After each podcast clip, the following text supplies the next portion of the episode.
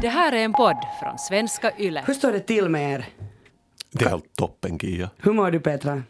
Eh, helt, helt bra. November hittills har känts som om det skulle ha tagit en hel månad. Men, eh, men Det jag klarar mig. gått, ja, det har gått helt några dagar. Ja, jag vet. jag vet. Men, Alltså- jag, men jag litar på att det blir bättre. Min eh, kompis hade, eh, och kollega hade postat idag på morgonen en bild av nu. Alltså vet du, någon sån här mörk skog och sen uh, liten sol som går ner och skriver Wowember. Och då tänkte jag så här, det där ska bli min nya, min nya stil. Wowember, för allting hänger ju mellan öronen, det här vet vi ju. Alltså det, din inställning till allt är ju mellan dina öron. Så brukar jag säga på fredagar, eller Friday som vi brukar kalla det. Nej! jag älskar sånt här. Ah, toxic positivity.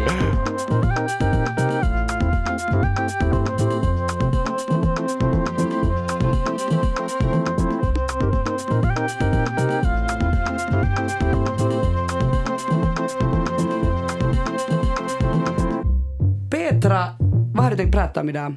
Finska filmer och varför vi inte tycker om dem. Just det, men det Kasper är vi ju Mm. van med den där inställningen. Ja, men lite avig inställning. Jag kan känna att det här blir en toxisk prata också. Ja. Eh, Och Kasper? Ah, jag är en kulturmänniska. Jag har, jag har upplevt den renaste och allra högsta versionen av kultur. Men den får ni höra snart. Okej. Eh, jag ska prata om skinheads, Fred Perry, breakdance-memen som blev hawaiiskjortor, som blev anarkokapitalism och till slut utmynna i polismord. Alltså hur extrem högern steg upp på catwalken. Nå, före vi går, går in på, på själva ämnet så tänkte jag fråga som en sån här warm-up question. Att, att, har ni något språk som är liksom er favorit? Att ni vill se filmer på det språket? Det, jag förklarar lite. För, för, för mig är det liksom så att, att när... För jag är ju flerspråkig, talar tre språk hemma och sen talar jag också liksom engelska, engelska flytande. Så eh, det finns liksom en hel del filmer som jag kan se på ehm, och som på ett sätt uppfyller någonting i, i mina språkliga identitet. Att jag har samiska filmer, sen har jag filmer på svenska, sen har jag filmer på finska och filmer på engelska och så vidare. Och jag tycker att de alla har jätte liksom, distinkta känslor som de väcker i mig. Att, att, att det är liksom en annorlunda upplevelse att se, se på filmer på, på olika språk. Och för mig så eh, har jag märkt att, att ehm, jag brukar gilla att se på filmer så, där man talar ett språk som jag inte förstår. Okej. Aha, för jag skulle just ha sagt så här att eh, jag ser helst på filmer där jag förstår språket. Men det behöver inte alltså då vara eh, engelska, för att jag förstår många andra språk. Men jag behöver inte förstå dem perfekt, men man lite förstår. Men sen insåg jag att det där stämmer inte, för till exempel såg jag Parasite. Precis. Och den var Tänkte på så sjukt bra att var jag säger så här, bara det är en bra film så. Nej men alltså på riktigt så spelar det inte stor roll. Däremot så tycker jag att det är synd för alla sådana människor som inte kan se på annat än filmer från typ USA. Fi- Det jo. finns ju sådana. Inte ens från England, för då har de såna jobbiga accenter som man inte riktigt, riktigt förstår. Ja, de använder liksom, ja, de säger autumn istället för fall. Ja. Men alltså det, jag hänger nog med i det att, att det är kiva om man förstår lite men inte allt. Eh, för jag tycker just nu om, om Babylon Berlin och jag talar jätte, jättelite tyska. Så jag förstår liksom tillräckligt för att på ett sätt hänga med om jag hamnar och in, lite kollar bort från skärmen så förstår jag liksom att, att vad som händer. Men det är jättekiva att ehm, på något sätt bli immersed helt och hållet i någon annan kultur via det där språket. Jag kan säga faktiskt att sydamerikanska filmer hör till mina favoriter. Eh, mexikanska och eh, brasilianska är är helt mina favoriter. Men jag tror att det hänger ihop med att eh, jag studerade film mellan att jag var liksom 20 och 30 och, och bodde i, i Latinamerika. Och bodde i den här kulturen och, och då såg jag alla de här Amores Perros ehm, va, va, eh, City of God, Cidade de Deus. Ni kommer ihåg de här som kom då. Och liksom, de är så mycket fast i mitt liv då så jag tror att det handlar väl också om minnen. Nostalgi. Säkert. Nostalgi. Ja, eh, för mig är det här, den här liksom språkliga immersion jätteviktigt när jag, när jag ser på filmer. Att jag vill tro på den där filmen, jag vill tro på de där karaktärerna. Och, och jag menar nu inte att vara en hater, men om den där filmen är på finska så har jag jättesvårt att nå den där immersion. Och jag vet inte varför det är. Eh, men jag kom att tänka på det här eh, i förrgår när jag läste Hesarin och, och där fanns det eh, en intervju av, av en regissör från Estland, uh, Veikko Öunpu. Jag hoppas att jag uttalade det rätt. Eh, men Veikko Öunpu har alltså ehm, nu filma en sån här westernfilm här i Finland. Um, jag kommer inte ihåg vad den heter, men det, här, men det är det, den filmen som Estland har valt som sitt uh, Oscar-pick. The Last Ones. Och den är filmad i Lappland. Jo, jo. För jag tänkte på dig när jag såg trailern. Så, ah, Petras eh, hembygd. Jo, Så, jo, och vilda västern var det ju. Så tänkte jag sådär, Ja. har hon, där har hon gått på tundran. Och Det har man inte heller sett sen Back to the Future 3. en, en, en, westernfilm. Ska vi säga så här att, att det här, när jag läste Hesaris artikel och där stod att eh, filmen utspelar sig i mystiska Lappland så tänkte jag att det här är inte för mig. Det finns inget mystiskt med Lappland tyvärr. Är det kultur, kulturell appropriering på din? Nej, men, men jag är jätte, jättetrött på det här att folk åker upp till norr och tänker sig att de är de första som gör comparison till Wild West. Att det, är liksom, det är jätte, jätte kliché egentligen. Det finns i, i det här uh, i Sápmi så finns det en hel sån här turistby som är byggd uh, liksom runt uh, det här Kullanhuhdonta och den är liksom byggd som en sån där western village. Nu- Så det är liksom ingenting nytt. Men nu är det ju så att då utlänningarna inte får komma till Lappland så på något sätt ska de ju liksom Mm. Jo, jo. lockas s- södra finlänningarna upp Jo, till jo, Lappland. God forbid att vi slutar exploatera, exploatera Lappland. Men det, här, men det som jag tyckte var intre, intressant i, i den här Hesaris intervju var också det att eh, han hade rätt skarp kritik mot finska filmer. Eh, han gick bara rakt ut och sa att finska filmer eh, enligt hans tycke så saknar liv, saknar själ. Och, och det blev jag fundera på, för det här, är liksom, det här är något som, som jag tänkte att jag har hört det här förut, flera gånger. Och, och som sagt, jag menar inte att vara en hater. Jag, liksom, det här är, jag tycker att det här är en expertåsikt från, från hans sida, men, men för jag googlar runt lite och, och liksom nu 2010-talet till exempel har det varit flera, flera intervjuer där både liksom utlänningar och finländare kritiserar finsk drama, finsk film och, och på något sätt eh, att, att det inte liksom känns på något sätt jag vill inte använda ordet äkta, för nu är det ju äkta på det sättet, men att, att, att det saknar någonting. Alltså, jag har sett väldigt lite finsk film, tror jag, men I'll give you that, that um, dialog. Hur svårt kan det vara att få den liksom kännas äkta? Mm. har det känns så helt stiltig. samma Ja, ja, vad är det liksom, what's Jag that about? inte. Nej, för det här... ehm, jag vet inte riktigt att... att eh, för jag har sett bra komedier på finska nog. Jag har sett... eh, Luokkakokous. Ettan och tvåan. jag skulle inte ha nämnt den, men den har jag faktiskt inte sett så jag Inte jag kan heller. inte kommentera. Men på något sätt... Börjar prata ehm, skit om något man ingen har sett. Eh, men till exempel den här Seurapeli har ju fått helt raving reviews eh, som är den här nya av, av Jenny Toivoniemi. Och full disclosure, jag känner henne så jag vill inte liksom bara puffa hennes film här men att, att jag har hört att den är jätte, jättebra.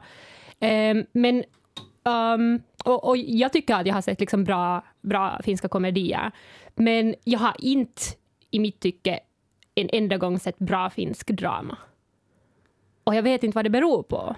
Hörru, du ska gå och se på Ensilumi. Regissören till Ensilumi är Hami Ramesan som alltså kom till Finland som flykting från jo. Iran och nu har han liksom, han anses Men, vara men en när, av- som ettåring eller som... Nej, nu var, han, nu var han jätteliten, ett barn idag är han Ah, men då liksom är han vuxen, så nu Ja. är han ju finländare. Ja. Jo. Men han har gjort liksom en flykting, eh, om en, om en familj i en flyktingförläggning och de pratar eh, farsiska jag nu men alltså de pratar Mm. inte finska. Men den är, det är en finsk film och de pratar också finska. Och, och jag har nämligen alltså just läst en, en, en, en artikel som Jenny Jägerhon Taberman har skrivit här för oss på Svenska Yle där, de, alltså där hon, hon menar att de hon har pratat med, så de internationella filmexperterna hyllar finsk film. Och det är ju liksom tvärt, ett, rakt emot vad nu den här estniska regissören säger i Helsingin Sanomat. Spännande! Det är spännande. Men, eh, men alltså, okej, det, det kanske bara bara min erfarenhet, men då när jag tänker på finsk film så tänker jag på, på de, uh, de regissörerna som kanske det känns lite pinsamt att tala om, som Timo Koivusalo och Renny Harlin och, och de här. Och, och jag älskar deras filmer, jag tycker de är helt jätteroliga. Men jag vet inte att varför det liksom, är det tabu att tala om att vi också har liksom seriöst dåliga filmer i så här finsk film? Jag vet inte, det kan ju kännas, tycker jag, lite, alltså, det, är ju lite, det blir ju roligt. Alltså, Det är ju humor egentligen att vi gör så dåliga filmer. Men Renny Harlin gjorde ju, vad heter de, han hade ju ett genombrott, alltså gjorde han inte med några hajar i några burar? Alltså internationellt. Håller han inte på i Kina nu och gör någonting? Det, kan, vara. Ja. Jag tänker bara alltid på Jäätäväpolti. Ja, men den är 30 år gammal va? Jo, men ändå. Jag måste ändå säga om den här est, estniska regissören, alltså The Last Ones. Eh, Petra, har du sett den? Nej. Kasper har knappast. Den Nej. alltså har eh, premiär på fredagen den här veckan. Eh, det där och, och Elmer Bäck som jag annars också eh, är en del av sällskapet, han är med i den här eh, The Last Ones och den är ju Oscar-nominerad. Så, så nästa vecka när jag träffar eh, Elmer Bäck så vet jag att jag sitter med en människa som är alltså Oscar-nominerad. Det tycker jag är lite coolt. Nu är det ju. Men man kan väl inte räkna den som en... Eller ska man räkna den som en finsk film fast den är liksom Estlands Oscar-pik? No, jag har bara sett trailern till den Ja. Eh, och det där, då är de där uppe då på, på, i Lappland och det Ah, är sådär härligt. vilda västern och det är mycket sprit och kvinnor och, och det är lite Exotiskt. minar, vad heter det, mining minar. Mining eh, village alltså. Great! Guldgrävarby? Det är liksom all, allt det som folk i norr älskar. Alltså, jag vill se- och alkoholism. Ja, precis. Och, Finns det en jultomte med? Jag skulle vilja ha en jultomte med. och så ska han liksom, och han, den där huvudpersonen vill bort Mm. därifrån förstås. Och, så här. Men det här var alltså trailern. Men jag tänker bara att den påminde mig väldigt mycket om en finsk film. Eh, för jag hade tänkt gå och titta på pressvisningen men jag hann inte. Men jag tänkte att jag tittar trailern och så var jag sådär, åh shit liksom, så, så, synka. Alltså Mm. riktigt deppig. Att, att det där, jag tycker att den påminner om finsk film och då är det ju intressant att den estniska regissören säger Mm. att finsk film är dålig. Och sen har han själv gjort den. Jag funderar också på, det här kan vara kontroversiellt att säga, men han är ju också en man i filmindustrin. Så kanske han har lite sådär... Och just det här som, som nu har liksom debatten, finns det nationaliteter i filmer? Liksom att gör man en film i Hollywood, blir, är det en finsk film då? Bla bla bla, gör man en fi, film i Finland så att Mm, vad är kanske, det som kanske gör inte så en finsk viktigt. film till... Vad är det som gör en finsk film till Är det det finska språket då? Ja. Ni- Ni vet när Tjernobyl kom, såg ni den? Nej, jag såg den aldrig. tv-serie. Ja. Men jag, jag kommer ihåg att jag var sådär wow, det här är liksom faktiskt något av det bästa jag sett. Det är på och så var det Stackabo som hade regisserat den. Alltså Johan Johan, Renck. Eh, Stackabo kanske nu inte Petra drar referensen till, men en, en, en musiker. För mig var han stor liksom när jag var 14. Eh, men, det där, men anyways tänker jag att, att det är jättevanligt att man lånar in och, och så här toppenregissörer till sådana här serier. Han har ju också regisserat Breaking Bad, någon del, Johan Okej. Renck då. Att det är ju liksom jätteintressant. Där säger jag ju inte, inte kan jag ju där vara sådär att mhm, är det en svensk som har regisserat den här filmen? Som du säger Kasper, det, det kan väl inte synas? Men kanske är det då så att, att språk är det första sättet som vi definierar en film på. För inte kan vi säga att HBO är inte det är en sovjetisk film heller. Liksom Hur är det- det hur är här den- Tjernobyl. Hur är det nu när det den här nya vad heter det, svenska Kärlek och anarki som ska Netflix, pratar de svenska eller engelska i den? De pratar svenska, jag, jag har den som kulturtips. Ah, okej, där Okej. ser man. Nåja, då, jag tycker då kan, då kan vi se att det är en svensk serie. Det är en Men- svensk serie. Ja. Men på tal om, om tomtar och, och Lappland, eh, så jag måste nog säga att min favoritfilm, eh, eller en av mina favoriter som, eh, som är liksom finska filmer, så är faktiskt Rare Exports. Alltså, jag tyckte att den var helt bananas och, och jag hade aldrig sett något liknande. Och jag tyckte att, att den på något sätt hade fångat en sån där eh, finsk ångest över att man talar med sin familj och, och på något sätt det där att, att när det, det handlar också om den här liksom lore eh, liksom kring, kring jultomten men att, att när det finns den här fajan och, och hans barn och de har liksom svårt mellan varandra och, och på något sätt så, så jag fick en sån här feeling att, att är det här som, som det kräver att man ska ha något helt liksom bananas liksom setting till att man ska kunna utföra bra och realistisk drama hur det är i finska familjer. För det är nog något som jag tycker fortfarande är jätte liksom, sällsynt. Har inte sett den heller, men jag förstår om du tycker att det fångar det äkta Lappland. Det gjorde den inte. Den här Veiko Ö- Öympo, alltså den här regissören för The Last Ones, vad är det liksom han dissar i finsk film? För jag menar, jag tänker ju på Aki Kaurismäki. Alltså vi har ju, vi har ju jättar eh, inom finsk, finsk film också för länge sedan. Jag menar, du Petra sa att, att, att, att det, kan han, det kan handla om just eh, René Harlin och de här nologa på något sätt regissörerna. Och det är som den där att artikeln på Svenska Yle säger att den här nya gardets filmskapare gör internationell, sätter finska filmer på internationella kartan. Men var placerar man då i så fall sådana som Aki Kaurismäki? Jag är alltså stort fan. Jag tycker han har gjort en bra lifehack, att om det inte går att göra bra dialog på finska, get rid of the dialog. Ja. Bara folk som säger två ord på en hel Jag, liksom film. jag är inte en Kaurismäki-människa själv. Jag har Inte nog heller. sett flera, flera Kaurismäki-filmer. Jag, liksom, jag förstår att, att det är en genre som man kan digga. Eh, men för mig är det fortfarande om den där dialogen. Att jag kan inte lyssna på det och på något sätt bli immersed i den där filmen. Alltså det blir inte realistiskt då? Nej, för mig inte. Mm. Nej. Och jag, jag på något sätt, jag vill ha realism av en film. Nej, men det är ju som en, vad heter han, Roy Andersson-film kanske. Det, be, det behövs inte många ord, men jag tycker kanske just Andersson då gör det snyggare på något sätt. Just det, alltså man ser, man ser typ att det är som ett konstverk. Att, att liksom Roy Anderssons filmer är en tavla. Precis. Men okej, jag älskar, jag älskar Kaurismäki men jag, och jag älskar precis den där dialogen. Extremhögern på catwalken. Jag tänker börja med en liten anekdot. Året var 2002. eh, Den 11 i 9 2002, ett år efter eh, de fruktansvärda attackerna eh, mot World Trade Center i New York. Jag hade precis kommit hem från Israel. Och det där, jag gick ut på baren i Åbo med min nya palestinasjal. Den hade jag köpt i närheten av Yasser Arafats kvarter i Jerusalem. Och sen hade jag mitt käraste plagg, min svarta Pilotti, a.k.a. min bomberjacka. Jag har den fortfarande och går med den väldigt ofta. Eh, Castros gröna kommunistkeps hade jag på huvudet. Sen hade jag majharen på fötterna, alltså en landstigningsboots. Och jag, hade, jag har alla de här kläderna hemma, alltså för jag, jag är sån här som, jag slänger väldigt sällan kläder, jag köper väldigt sällan också nytt, så jag bara använder om och om igen när de kommer så här i, i det är ju en ny trend liksom. Men jag täcktes inte riktigt. Men de är ju så smarta, de gör dem lite annorlunda nästa gång de kommer. Så att, Men då har jag det där äkta. Nå, men äh, min stil, jag funderar sen att för, vad hade jag egentligen för stil? Jag var alltså 20, 22 år gammal. Nå, jag hade väl någon sån här skinheads-stil blandat med någon sån här löjlig vala, falang av frihetsvänster. Alltså var var du liksom, lite sån Adidas-krigare? Ja, det kan hända. att det är just det jag var. För det är ju, det är ju en look. Eh, men okej, uh, skinnarna, alltså skinheads, eh, bara för att reda ut det här. Så deras stil uppstod eh, bland Englands arbetarklass under slutet av 1960-talet. Alltså det var en förlängning av mods-kulturen. Känner ni till mods? Nej. Eh, Mer eller mindre. vill, vill du helt kort bara... I have it annars på fem ord. De åker skoter, de klär sig i stora såna oversized parkas och har många speglar på sina skotrar. Ungefär så. och, och mods alltså kommer från ordet modernist. Det var liksom det som det anses det som är populärast, mest fashionabelt och liksom mest, eller modernast just nu. Och, och de var starkt influerade på 60-talet av Rude Boys som alltså kom från Jamaica. Och i slutet av 60-talet så, så hotades modsrörelsen av det värsta som kan hända en trendig subkultur, nämligen att snorungar från olika ställen när och fjärran, de hackade på både musik, kläd, atti- kläderna och attityden. Alla ville vara mods. Eh, och de här ursprungliga modsen så de kom från medelklassfamiljer och för att understryka att man hade en annan bakgrund så valde de här upproriska modsen att använda sin arbetarklassidentitet och därför började man använda så här kraftiga kängor, alltså typ majhare, hängslen eh, och sen sådana här donkey jackets och uppkavlade jeans.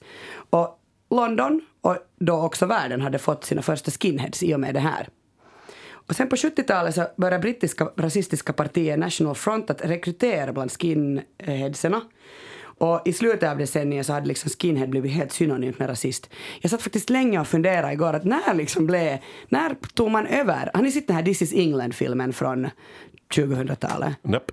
Har hört talas om det nu. handlar om, om liksom Falklandkriget och, Ja. och, och liksom arbetarklassen i England. Men där, där pratar de, eller det handlar väldigt mycket också om det här med att man kan vara både, alltså du är rude boy och så mitt i allt så, så kommer det skinheads. Och när blev skinheadsen rasister? När den, den kulturen grundar ju sig på rude boys som kommer från Jamaica och ska och punk och så. Ja. Eh, det är väldigt intressant. Eh, men sen, ännu för att få in bombarjackan i den här så blev punken allt, allt populärare och då blev stilen också grövre. Man klippte håret liksom ännu kortare, man hade ännu högre kängor, liksom ännu eh, vassare, eller så här hårdare att sparka sönder saker med. Och då kom också bomberjackorna in och de kommer ju alltså från den amerikanska modellen MA1 tillverkade av Alpha Industries.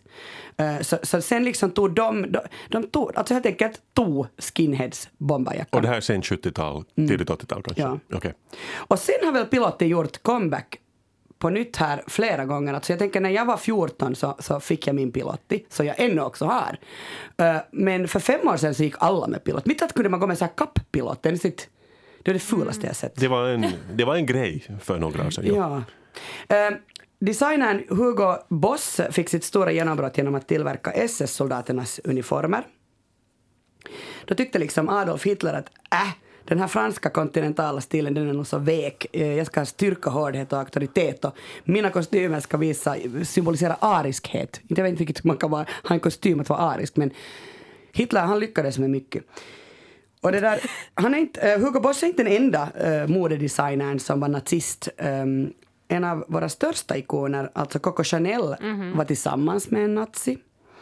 Adolf och Rudolf Dassler som startade Adidas och Puma var medlemmar av nazistpartiet. Det är nog Okej. andra sidan tycker jag inte så konstigt. Alltså, eh, det var ju liksom politik på den tiden. Men att bara när man tänker på det idag så är det ganska hemskt. Du kallar ju mig för Adidas-stridare. ja, ja, eller krigare, hur, Krigare. Hur, hur du nu vill ha det. Uh, Okej, Eh, men jag tänker också på att dagens hit, eh, dagens hipster, alltså, kommer ni ihåg den här hipster, det var man så här Adolf hipster? Alltså att man, man, mycket av stilen kom från Hitlerjugend come over. Vet ni den här frisyren som är jättehipster? Just, just. Men det här kanske är 2008 då eller någonting. Och, och, Säger någon hipster fortfarande? Ja, jag, funderar, det har lite försvunnit. Att, men, att, du tänker väl, hipster är ju ett så gammalt ord. Det är ju liksom, det går ju ja, från back. 40-50-talet. Nej, vad är det? 60? Ja, nu jag, ja, Adolf Hipster. Men i varje fall, eh, jag tänker ändå att eh, Fred Perry är ju en, en annan, eh, ett annat klädmärke, eller en annan liksom stil, eh, eller klädmärke kan man väl säga, som har varit sammankopplat med skinheadkulturen och, och nazismen. Och, och det där, i modesammanhang så säger man faktiskt att nazisterna kapade Fred Perry. Hur, hur ser Fred Perry ut? Vet ni, vet ni vad jag pratar om när jag säger Fred Perry? Jag känner till deras skor, vill Mm. jag säga. Här, här eh, tänker jag mest liksom på den här pikéskjortan med så här logotyp som har så här Ja, ja, lagerkransar. Äh, hänger det ihop med Northern Soul på något sätt? För jag tycker de höll på med sånt och det hör till någon sån här, äh, man är sådär properly dressed och men, men nu för tiden så har det ju sen evolverat till något annat igen. Var inte Northern Soul också inne, eh, involverat i något sånt här att de hade någon nazistiska, någon, någon, de marknadsförde något märke. Är Du, alltid, du har gjort research, jag, jag vet inte. Fred Perry eh, tog förstås avstånd från nazismen, alltså märket Fred Perry.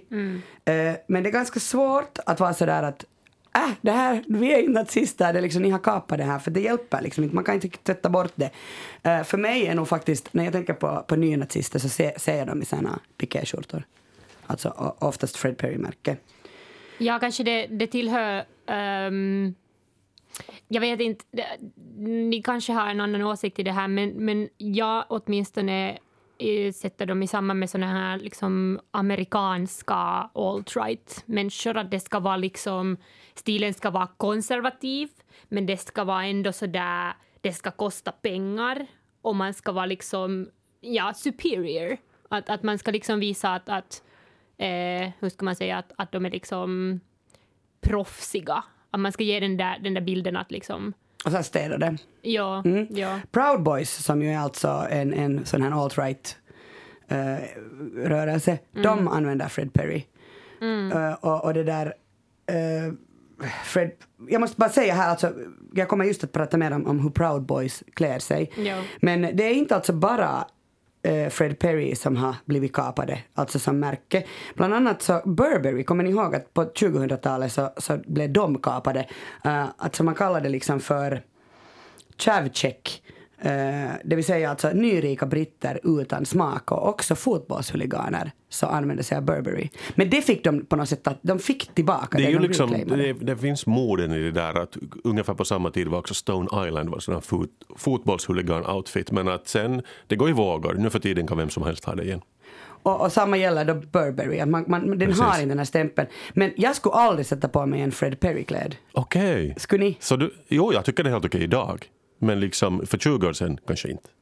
Och men, men för, å andra sidan gick alla omkring med sån halsduk för 20 år sedan. Så Mm. att det, liksom, det, går, det går i vågor och den, den vågen har jämnat ut sig redan tycker jag. Den är inte alls min stil sen igen. För en vecka sedan ungefär så skrev min favoritredaktör Björn af Kleen i Dagens Nyheter ett, helt fascinerande reportage om Proud Boys. Och han hade intervjuat ledaren Enrique Tarrio. Och Enrique Tarrio äh, eh, bär, jag såg alltså de här bilderna i det här reportaget, så han bär kamouflagemönstrad keps och sen har han runda solglasögon Ray-Ban och skäggstubb så här, lite så här skäggigt och uh, trasiga jeans. Och han är alltså en produkt av exilkubaner hemma från Miami. Så han har också lite, lite mörkare hudfärg. Och det finns typ inga bilder av Enrique Tarrio utan solglasögon. Han har alltid solglasögon på. Han säger själv att jag har fotofobi. Ja, Men det är inte någon riktig fobi. Eh, Det låter nu som att jag är en pussy. Det är jag inte. Han är väldigt noggrann med att hur han ska framställas. Däremot är han väldigt sådär manlig och maskulin och, och liksom söndriga jeans och, och, och en t-skjorta med något sånt här tryck. Eh, och, men Proud Boys alltså går också eh, mycket med Fred Perry. Eh, Proud Boys, känner ni till dem alltså? Ja. Uh, vi, vi pratade om det senast du var här, alltså han där Gavin McInnes uh, grundade någon gång här och de kallar sig alt-light. De kallar sig inte alt-right, men i grund och botten är de väl det. Och det som är- var intressant med Gavin McInnes, sa du ju också då Kasper, är att han är, det är ju han som har grundat medieplattformen Vice, som jag alltså väldigt mycket tycker om. Och, och jag, jag måste faktiskt revidera lite mina åsikter om Vice efter att jag fick höra det där. Nå, No, det kan man ju säga att McInnes var en tatuerad hipster med vaxad mustasch, alltså väldigt sådär uh, stilren och etablerad i mediesamhället och jätteliksom känd journalist som fick vara jättemycket med i Fox News. Har ni, på tal om film, har ni sett hans film How to be a man? Han, han gjorde en långfilm för kanske 6-7 år sedan och jag har sett den. Och den är jättemystisk för han liksom på något sätt adopterar en vuxen äh, 19-åring eller vad han nu kan vara. Och sen, det handlar jättemycket om hur man ska klä sig och hur man ska ah, Uh, den, den, är- mystisk och jag liksom vet inte vad jag ska tycka om den. För på ett sätt är det väl en klassisk film men, men den har jättemycket sådana underliggande attityder som inte är kanske helt okej. Alltså jag tycker det, han är väldigt skrämmande. Han, han, eh, ja, han adopterade en 19-åring. Nej men inte Nej, jag adoptera, förstår, men han träffar honom på en bar och sen sådär att vad fan har du glasögon liksom, att, att de slänger vi bort, att, att en riktig man har inga glasögon och liksom, så fortsätter det från det. det här är Real liksom men can see. Ja men det här är typ första scenen och sen ska han lära sig slåss med knutnävar. och, och, och, mycket så här väldigt traditionella values men sen är det väl någon kärlekshistoria där också, jag kommer inte riktigt ihåg. Spännande. Vad sa du att den hette? How to be a man. Eh, jag måste bara säga att alltså, i den här fantastiska artikeln så, så var det också så här att för att bli en, en fullvärdig medlem i Proud Boys, alltså om någon av er är intresserade då, Eller medlemmar av den. Så ska man alltså genomgå förstås sådana här passageriter. Och en av de här passageriterna, och jag hittar inte på nu, det är att motta kokstryk från andra Proud Boys samtidigt som du försöker uttala namnet på fem sorters frukostflingor. Ja, men det här är ungefär vad, vad How to be a man handlar om. Det låter Det- som en parodi av Fight Club. Ja, Kellogg's Cornflakes! Ah, No, uh, hörni, men nu går vi vidare från Proud Boys till Boogaloo, Boogaloo Boys. Har ni hört om Boogaloo Ja. Boys? Aldrig hört om dem. jo. Okej, Jo. eh, jag hade inte heller hört om dem förrän nu. Men ni minns för någon månad sedan då Michigans demokratiska guvernör Gretchen Whitmer försökte kidnappas för att mördas. Det var sju personer som då greps och, och, och det där misstänkta för att ha planerat det här dådet. Och de kom från Boogaloo-rörelsen. Och det här är alltså krigshetsare klädda i hawaiiskjortor. All right. Det är alltid kiva när man ska ha sådär supernationalistiska människor som sen använder kläder som är men de är ändå lite... härstammar från ockuperade Nej, men det urfolksmarker. är kreativt ändå att komma med något nytt och inte alltid de där gamla liksom, uniformerna. Mm, eller bara stjäla från ett annat folk. Eh, ja, nu måste ni hålla, hålla er, för nu försöker jag förklara varifrån det här namnet kommer, Boogaloo Boys. Eh, 1984 så kom filmen Breaking to Electric Boogaloo. Bo, hur säger man Boogaloo? Electric Boogaloo. Boogaloo. Boogaloo. Boogaloo Boys. Boogaloo, Boogaloo Boys. Boogaloo Boys. Du får helt själv Du väljer. Bu- bu- ja. Okej, du känner till den här? Filmen? Ja. Jag tror jag har sett ettan. Det här är podcasten där vi har insett de där filmerna som vi talar om. ja det- men den här har jag inte sett. Man ser liksom att, att den, det var en Alltså men det var en breakdance-film. Eh, det var ju mode då, då någon gång. Jag, på jag, har- 80-talet. Ja, alltså jag har sett dem mycket senare såklart, någon gång på 2000-talet. Men, men det är liksom en, en dansfilm i, i själva verket. Eh, och liksom, det här är då Breaking 2, alltså så det här är del två. Och den var alltså spektakulärt misslyckad, men extremt meme-kapabel eh, titel. Så det blev liksom en kultklassiker för den var så hemsk. Så här, det här är ju ofta så här. Eh, men sen blev det en absurd internetrörelse som, som började som ett skämt och, och blev allvar hösten 2019, alltså ett år sedan, då libertarianerna började prata om att det kom att ett om ett annalkande inbördeskrig som en elektrisk boogaloo. Och det här var liksom för att, för att dölja vad de höll på med. Eh, och så här började tvinna då sen i alt-right-kretsar och nationalister, rasister och annat pack så började skämta om att inbördeskrig är på väg. Eh, och då så måste man liksom, ni vet Facebook börjar ju, eller som överlag är ju ganska såhär, Ja. ah, okej du ska kanske inte nu börja hota med något sånt här. Så börjar de kodifiera sitt språk. Ja, då började de att koda det. Mm, Och då började de kalla sig för Big Iglo. Det är deras symbol på, på sin flagga. Eh, och så blev det Big Luau som är en hawaiiansk festmåltid. Och vad har man på sig för kläder på en hawaiiansk festmåltid? Hawaiiskjortor. Jaha. Alltså det, det låter som, det, det är ett inside-skämt som har liksom spårat ur. Och stridsutrustning har de ju förstås. Nåja, eh, det som, som du var inne redan på Petra, eh, är ju att, att det är problematiskt att kopplingen mellan hawaiianska, eh, liksom, med den ha- ha- hawaiianska t-shirt T-skjortan är liksom en avslappnad livsstil, men inhemska hawaiianska hawaiianer, ha, ha, vad säger man? Hawaii, Barack Obama. Så, så de uppfattar det här liksom som alltså, att man gör stereotypi, stereotypi på deras k- kultur. Eh, men i varje fall så försökte man ju förstås bara dölja det, kodifiera det här Ja. språket. Men är det inte att om du är en party-dude så har du på en hawaiian Ja, att de ska det, vara det, såhär det är väl det det handlar om. Ja. Ja. Chill och liksom tillbakalutade. Men jag tycker nog inte att om man sen ändå har en stridsutrustning på så kanske man en inte... dödlig party-dude. Ja, don't, don't fool me. Nåja, eh, alltså för helt, kanske, alltså i början när vi började med den här podden så pratade jag om incels i en, eh, i en av, av avsnitten. Och då hade jag tittat på den här filmen That Feel When No Girlfriend. Eller den dokumentären. Och den har jag faktiskt sett nu för en gångs skull. och där så fastnade jag faktiskt vid deras kläder. Också att de hade skitsnygga kläder. Alltså de var riktigt sådana fashionistas. Eh, och det är bomberjackor, det är snygga mönster, det är svarta hoodies. Det, och alltid med en sån här rolig text, don't talk to me, för de är ju incels. Uh, Cowboyutstyrsel och så vidare. Eh, och, och då tänkte jag också, ah, vad synd att de, de borde ju starta någon modesajt, synd att de ska vara så anonyma. Eh, men de är ju alltså också högerextrema. Så allting Är man automatiskt högerextrem om man är incel? Nej men no, det kan jag kanske nu inte gå ut och säga, ingen incel-expert, men det, har- har nog med det att med- göra. det Man, har- man är missnöjd i största laget. Ja, för de använder ju liksom lite likadant, eller jag vet inte om det är nu aktuellt, för det kan ju hända att den här kodifieringen har ändrat, men de talar ju lika väl om, om red pill och, och black pill, i, både i incel och i de här Okej. alt-right. Och bland annat den här Christchurch-massakern för något år sedan, så där har jag hört att det var både eh, liksom en, en boogaloo-boy och att det var en incel. Ja, ja. Ja. Så man, jag tror att de är sammankopplade på något sätt. Men, men jag funderar så här att, att hur kommer man undan liksom i modevärlden har man ju jättelänge kommit undan med att, att, liksom, att mode är inte politik. Medan nu just det tycker jag att det har lite kanske kommit ikapp oss, alltså att man funderar ett par varv då innan man sätter på sig, alltså jag sa ju i början, i början av den här pratan att jag skulle vilja komma i min bomberjacka och i mina mm. majare. Eh, men så, och så tänkte jag i något skede också att jag har en sån här hawaiiskjorta med sån här, äh, vad heter de här ljusröda fåglarna? Flamingon. flamingon. Eh, och då tänkte jag så här, den kunde jag ju också haft på mig så att jag skulle liksom få alla de här koderna. Men det är väl också jättenormalt att efter att något har blivit någonting så ska man reclaima det. På samma sätt som liksom ordet bög har reclaimats av homosexuella så att man, man får säga det nu Ja. eh, tydligen. Det är inte alla som får säga det. Nej, nej, men, men, men ni, ni förstår vad jag menar. Ja. Att, att, att om någonting har blivit någonting så då, då tar man det tillbaks helt enkelt.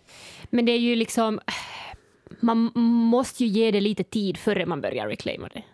Måste man inte. För, för alltså jag tycker att, ehm, för jag känner igen det här problemet och, och i min värld så är allting politik. Allting är alltid politiskt och, och, och man kommer liksom inte, inte undan det. Och, och på ett sätt så um, sättet som jag har funderat på just med, med klädstil och så vidare är att, att eh, för ett par år sedan gjorde jag liksom beslutet att jag försöker skaffa alltid sådana kläder som inte har någon logo i sig. Att det är alltid bara liksom fär- Mycket färg- yle-kompatibelt. Ja, Ja, ja, vad så bra. färg, färger och mönster och, och det, men inte liksom märken.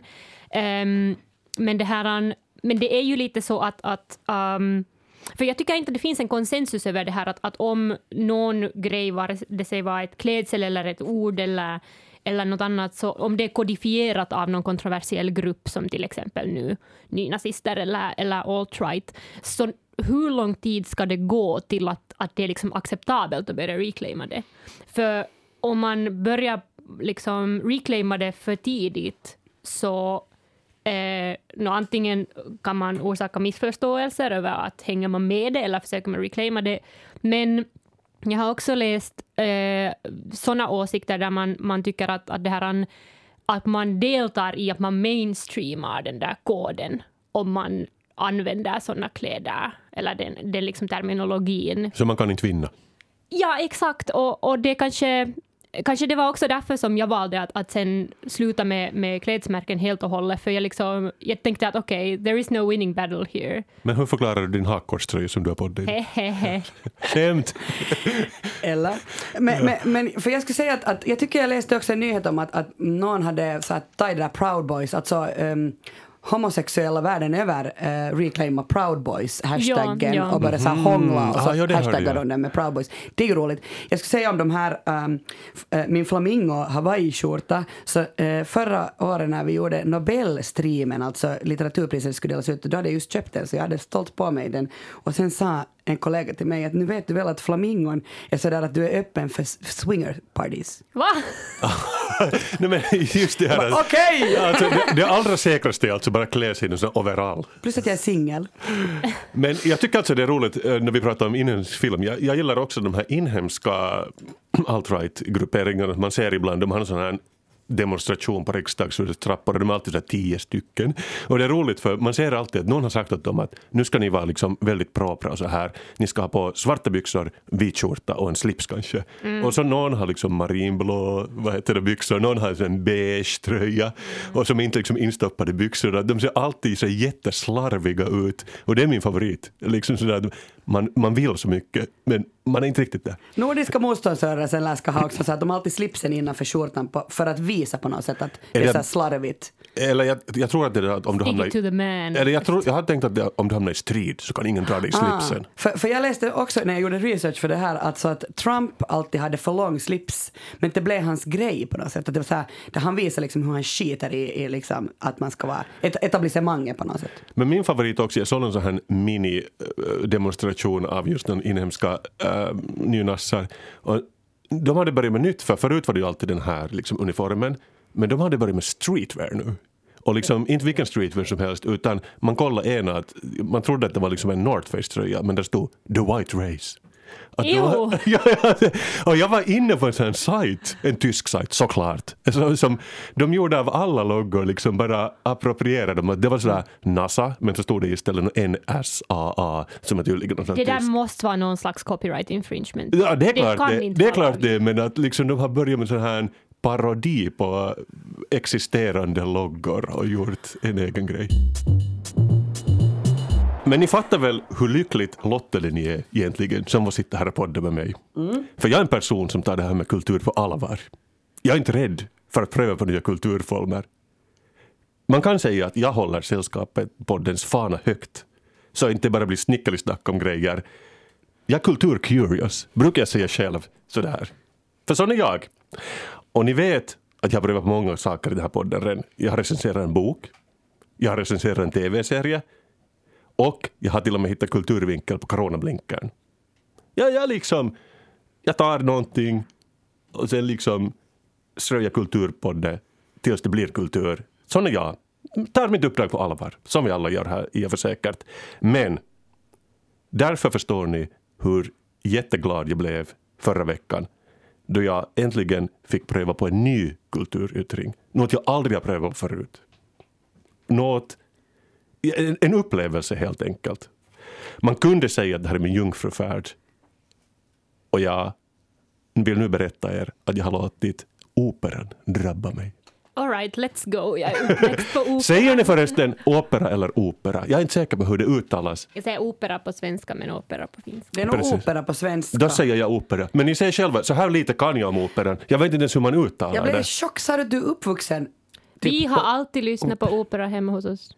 Hela mitt liv. Okej, fantastiskt. Men då är du någon jag ska vända mig till i den här pratan. Yes, för please.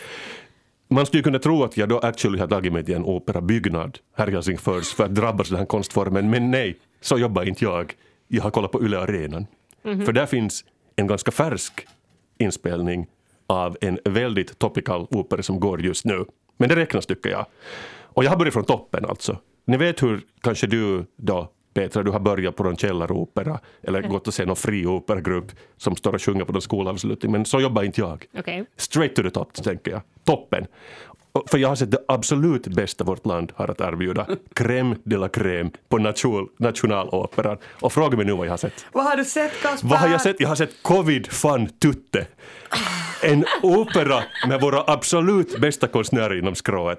Karita Mattila, sångfågeln från Somero som jag kallar henne. Esa-Pekka Salonen, Valtteri Torikka, Minna-Leisa Värela, regi av Minna Lindgren. Ni hör själva hur stjärnspäckat det här är. Covid fan tutte. Covid fan tutte och det här är alltså någon slags ordlek på Mozarts Così fan tutte som är en gammal opera som, eller opera som du kanske då Petra känner till. Jag har inte sett den som jag har motsatt. Jag antar att man skulle ha fått mycket mer ut av Covid fan tutte om man kände till originalet. Sa du att den är på Yle Arena? Den är på Yle Arena, det finns en tv-inspelning på en och en halv timme och den har jag sett och analyserat åt er. Har du se, alltså, orkar du titta på hela? Ja, I två delar. Jag, jag, jag tog en paus. orkar man, för då ska man se på hela. Jag kan, jag kan ju medge att jag har varit en gång på operan. Alltså, förlåt, jag är ju alltid på operan för jag älskar ballett. Men jag har en Verkligen. gång varit och tittat på en opera och då eh, tror jag att jag gjorde fel för jag var och tittade på puhdistus, alltså utrensning av, Mm. Som opera? Ja. Intressant. av Det är en ny värld för mig det här. Säg, säg nu vad hon, heter. Alltså jag, har- Sofie jag, Oksanen. Sofie Oksanen. Men alltså jag kan säga att jag somnade direkt. För alltså det var ju så mycket handling och allt var på finska och de sjöng det. Och jag förstod ingenting. Jag hörde inte vad de sjöng. Jag såg inte. De har ju såna här, såna liksom att man kan läsa All det right. är. Där högst uppe i operan. Men jag, jag Också på tv-arenan, man får undertextning dit. Men det här är int- intressant, äh, liksom att du, ändå att du säger att orkar man se det i, i en go, för det var lite tungt. Ja. Det, det, det ger jag dig. Men, men håller du Men med? Du Amatörer! Pet- Petra är ju liksom vår Mm. Men opera. inte, inte av de orsaker som du tror Petra, utan av andra orsaker. Okej. För jag hade litat på att våra bästa hjärnor inom operaskrået, de har lyckats skapa något som fungerar som ett självständigt verk fast jag inte har referenserna till Mozart. Jo, jo. Mm. Men en, en parafrasering på, på den gamla operan. Men fråga mig nu, hur var covid fan tutte? No, men hur var, Hur var covid? Jag har läst då senare att den här tydligen har satt samman i en rasande fart. Och det märks. Det, det märks att de inte har liksom suttit och finslipat på varje eh, detalj i den. Man kan också säga att de inte har jobbat ihjäl sig. Men, men ändå plockar man in liksom våra främsta. Våra främsta hjärnor. Men det är liksom Spännande. otroligt mycket sådana lösryckta scener i den som inte riktigt hänger imo- ihop. Att det händer jättemycket hela tiden. Att det kommer in någon nya det är samma personer som klär ut sig på nytt och på nytt och sen är det liksom scenografi och sådant som rullas in av medhjälpare klädda i svart. Men för en inte så van operatittare så tycker man inte det hänger ihop på något sätt. Och också de har samlat alla klichéer som ni kan tänka er med covid-19, alltså teamsamtal, ansiktsmasker, handsprit, toalettpapper. Men- De, det är liksom, de kan pricka av en sån lista av allt vi alla har gått igenom och så har de liksom gjort opera av det men de har inte riktigt kommenterat det utan de bara presenterar alla de här sakerna vi kan till tonerna av våra främsta operasångare. Och den där, själva scenografin den är alltså jätteungdomlig för de har till exempel en sån stor telefonskärm i bakgrunden där också står saker. Så de har gjort Okej, med, så här mem, med en mem-generator, ni vet så när det står med impact-fonten och så är det liksom en, en, en gammal sån renässansbild på kanske Mozart och sen öppnas hans mun sån här Monty Python-stil eller hans ögon rullar runt. Men jag som är själv lite i memvärlden, jag vet ju att det ska alltid vara en poäng eller någon liten vits eller något skojigt i dem. Men här det bara står saker, de har liksom hittat formen men de har inte hittat innehållet i memkulturen. Åh, jag måste se det. Ja.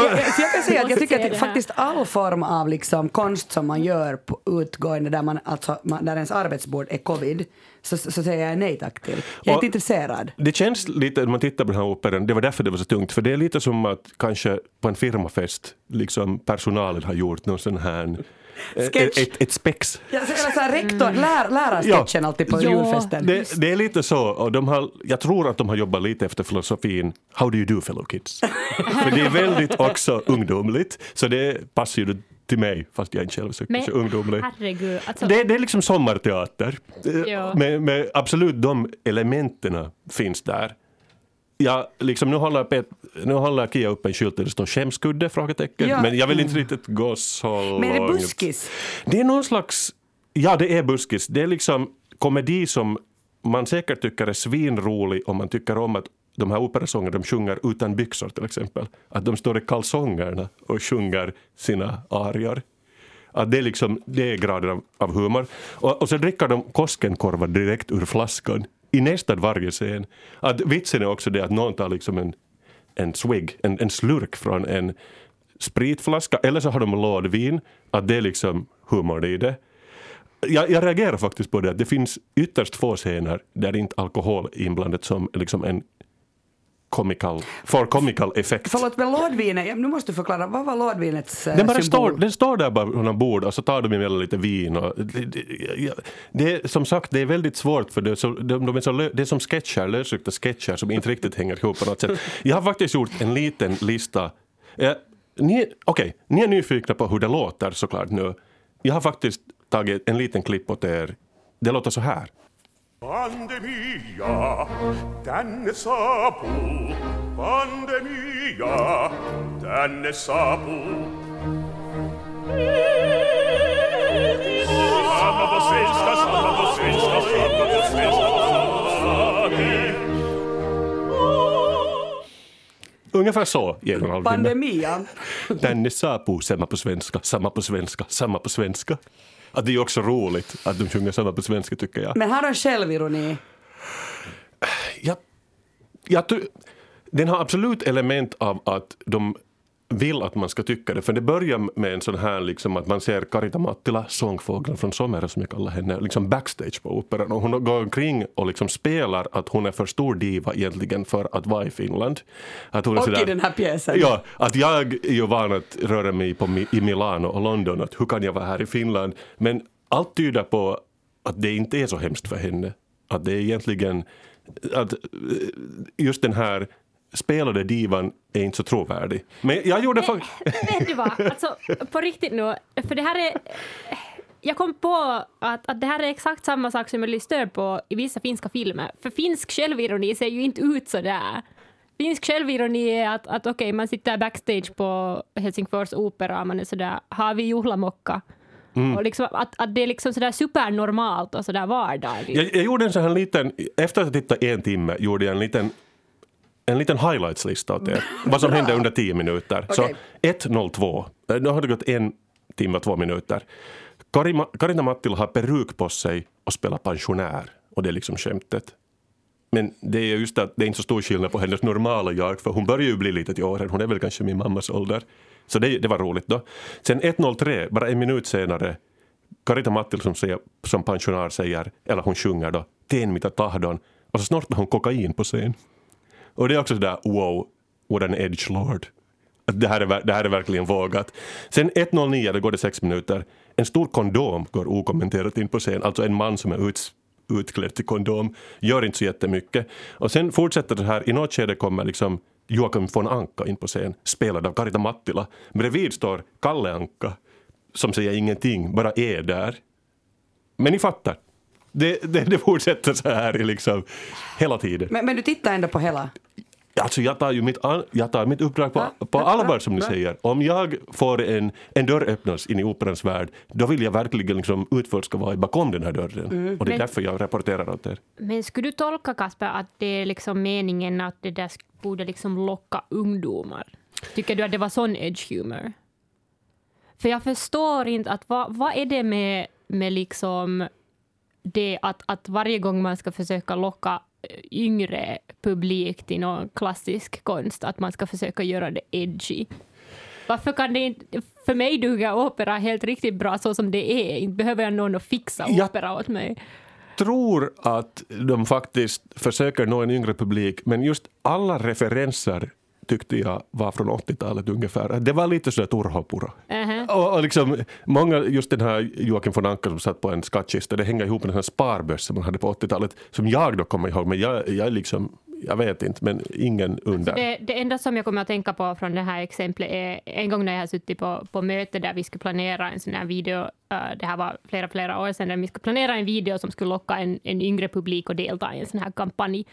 Och, och så sitter där en, en 40-plus-årig kvinna eh, som det här han, eh, sa att eftersom hon har varit en, en ledare av en ungdomsorganisation så hon tycker nog att... att eh, kommunistisk... eh, det, jag vet inte att... Något Leninigt. Nej, jag tror inte det var det, men, men, men det var hennes argument för att, att eh, hon tyckte att det skulle vara en kanonbra idé att ha en Conan O'Brien-meme. Och att det var en Nice. referens som ungdomar skulle tycka var jättege. Så jag bara... Who? Ja, ja, ja, Okej, men det här, var, det här var verkligen en ögonöppnare som du säger. Att Ja. Det här är det absolut bästa vi har. Det är liksom finkultursbuskis från 80-talet Mm. som vi såg det här. Men det, det spännande är också att, att man trodde, som ni frågade, man trodde att Karita Mattila spelade där backstage, en diva. Men då faktiskt råkade jag stöta på den här tidningen, Apo, där det är en stor intervju med Karita Mattila. Eh, många, många sidor. Och det enda hon går in på är hu- hur hon är singel. Hon är, hon är eh, singel nu och hon har gått med på Twitter. Och det enda hon gör är att hon pratar om hur hon har liksom pratat med någon sån finsk officerare och hon säger rakt ut att hon raggar på Twitter. För henne är det som liksom Tinder. Det är ju möjligt att alla har blivit lite konstiga i huvudet under den här isolationen. Det, är ju, det, är liksom, det, det kan man ju inte bortse att den förklaringen finns. Och då föds sån här konst. Det fattar jag ju också. Så jag antar att jag borde se något annat än den här för att uppskatta operan.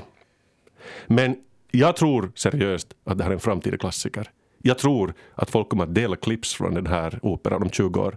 Men inte av den orsaken som de har vilja. Får jag ställa en kritisk kommentar till det här? Verkligen.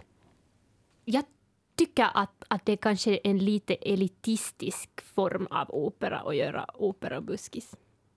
För då, Eh, det är ju liksom stora superstjärnor av finsk opera som är där och i princip eh, vill försöka få människor att skratta åt eh, koncept som inte sådär normalt skulle tillhöra till den där fina höga kulturen.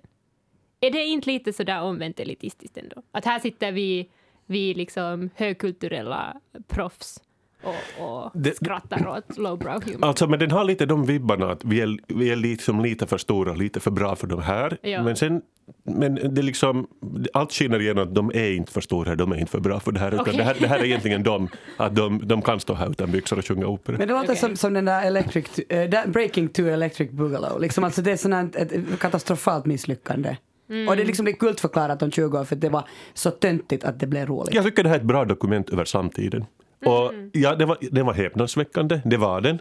Och eh, som sagt, jag, jag såg den i två delar för jag måste ta mig en liten tankeställare därefter, liksom 45 minuter. What did I just watch? Men det var också en mycket intressant inkörsport till operans värld. Minst lika bra tror jag som Petras som har liksom då uppfostrats i någon slags kuliss på Nationaloperan. Och den här finns alltså att se på Yle Arenan. Eh, där står att det är ett uppsluppet libretto. Pratar vi nu samma språk, Petra? Sure. Okej. Till slutet av året, Yle Arenan, ett uppsluppet libretto. Gå och se den. Det gjorde jag. Jag tog en bullet för er.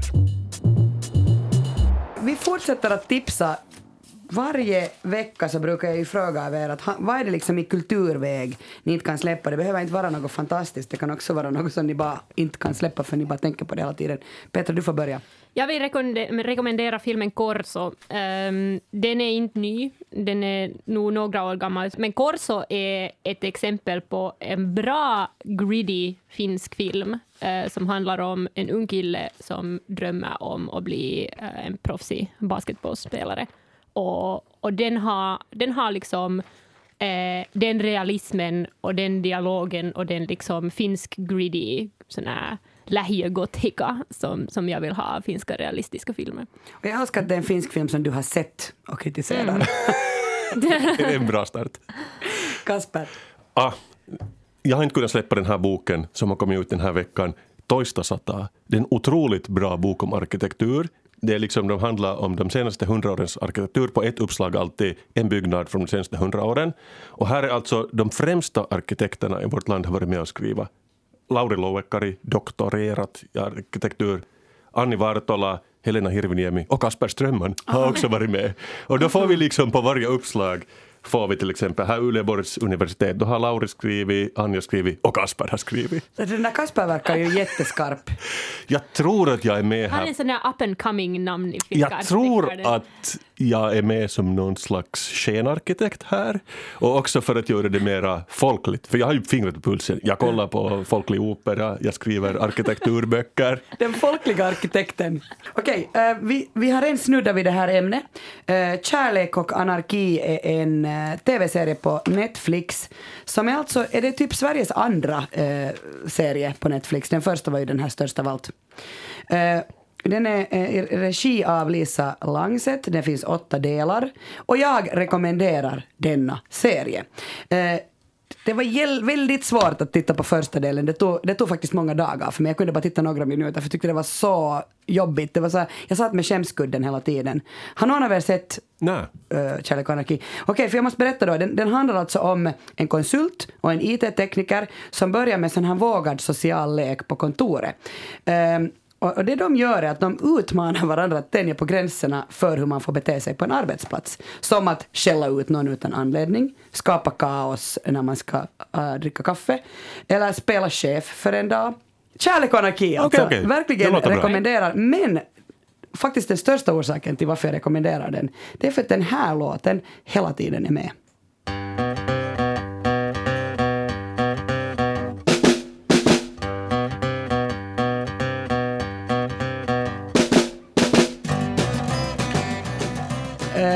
In the Sun eh, av Violent Femmes. Jag lyssnade alltså så mycket då när jag sprang omkring i min Pilotti, eh, min, min Yasser Arafat-duk, så då lyssnade jag på den här. 90-tals Indien. 90-tals indie, jag älskar den och den är liksom, det, det här är stämningen i serien.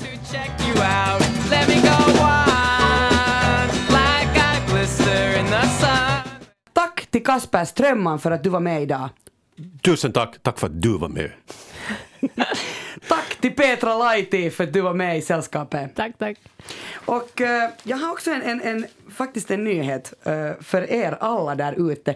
Eh, sällskapet har fått en egen e-postadress. What? Ah, Ja. Lägg ägg. Sällskapet at yle.fi lägg ägg. Och det där, förra veckan så skrev faktiskt, jag fick mitt första mail liksom till podden, det var till min egen e-postadress, dit får ni förstås också skriva. Men jag tänker så här, om ni vill säga till Petra att du har fel i din, den här analysen av finska filmer eller, eller Covid fantutti är jättebra Kasper. Då kan ni slida in på det här nya e-posten. Det är det senaste. Men, men alltså den här, en, en Stockholm-fans skrev till mig förra veckan att fan vad ni är självgoda. Jag tänker mera sånt! Stämmer bra. Skriv mer åt oss, vi är självgoda. Ehm, alla referenser och hänvisningar hittar du i avsnittsbeskrivningen på arenan. Nästa vecka sällskapar jag med Andrea Reuter och Elmer Bäck. Vi hörs. Hej då! Hej då!